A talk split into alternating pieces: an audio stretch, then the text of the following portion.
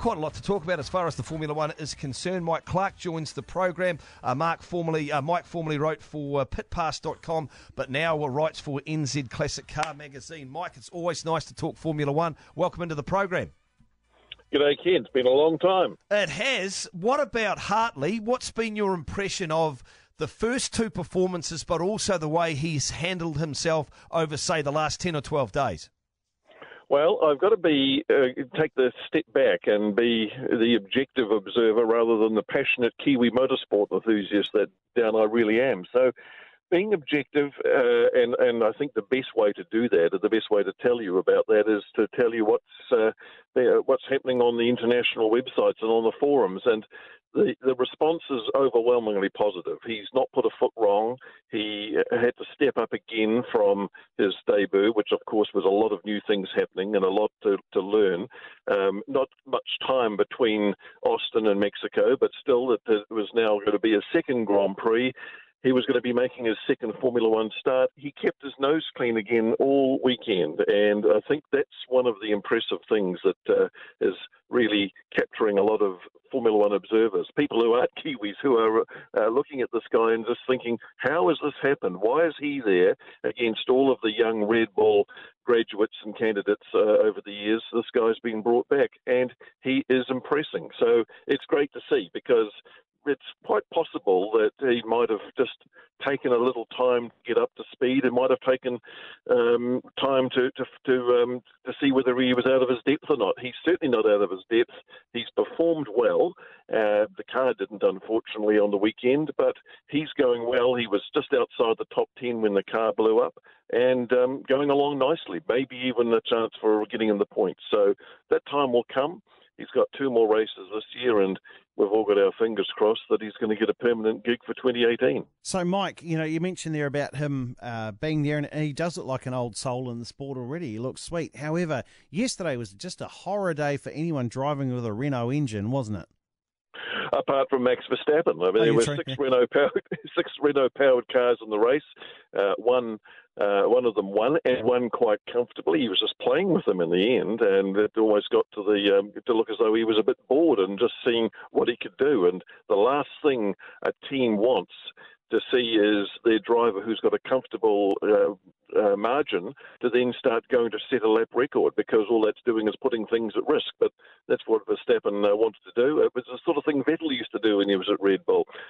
One Renault survived uh, in the back of the Red Bull. One Red, um, one Renault survived in the back of Brendon's teammate Gasly, and the, the, other four blew up, and some of them were quite spectacular, including Brendon. So, uh, not a great day. They didn't get their balance right between uh, power and reliability. Quite clearly, they've come out and said that. So, uh, they'll fix that for Brazil, I'm sure. And as I say, fingers crossed. I mean, there's there's two things we're going to be hoping for now. One that there's a permanent job for Brendon next year, and that he can um, he can get some points before the end of the season.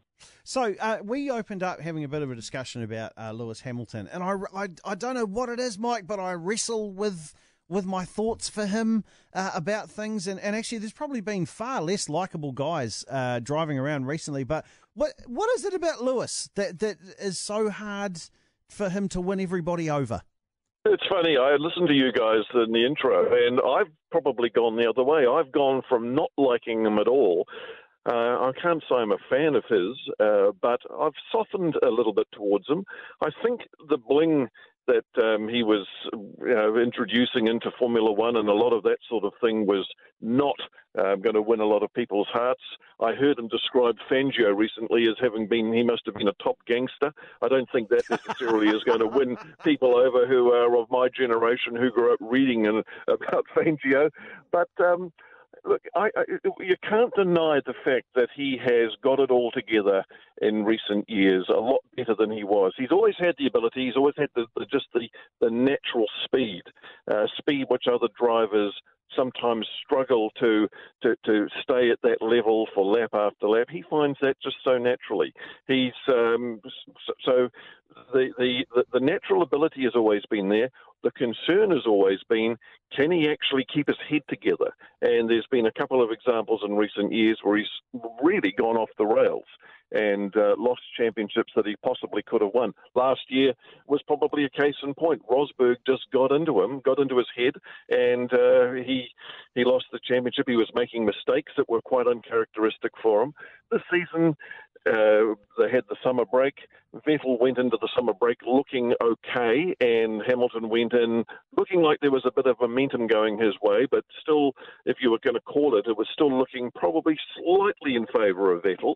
After the summer break, Hamilton's come back strong, mentally strong, and he just hasn't um, hasn't put a foot wrong and has won most of the races uh, since then, and that's given him his fourth championship. Yeah, uh, he he is he, he is. Uh, on his way to being one of the greats. There's no no denying that. He's won 40 champion, uh, 40 Grand Prix, Mike, in the last four years. If he wins another 30, he goes past Schumacher. Does he do it? Uh, I think that'll uh, depend a lot as to whether he wants to stay in the sport. I think there's a great deal more that Lewis Hamilton would like to do in, in life, and he seems to be edging more and more towards being a US citizen at some point in the future. So whether that is something he can dovetail into being a Formula One driver, th- he gives me the impression as the sort of guy that I'm not sure what he'd know what to do if he wasn't a Formula One driver. So maybe there's all these other things he thinks he might like to do, but the reality is he's born, he was put on this planet to be a Formula One driver, and my guess is he'll stay doing it for as long as he can. A bit like Alonso. I don't think Alonso really knows what to do when he stops running in Formula One, so he'll be around for a little while yet, um, hopefully. So uh, chances are, because you would expect Mercedes will still have uh, an edge and still be one of the, the, cars, at least one of the cars to be in, that if he stays there, he'll probably do it.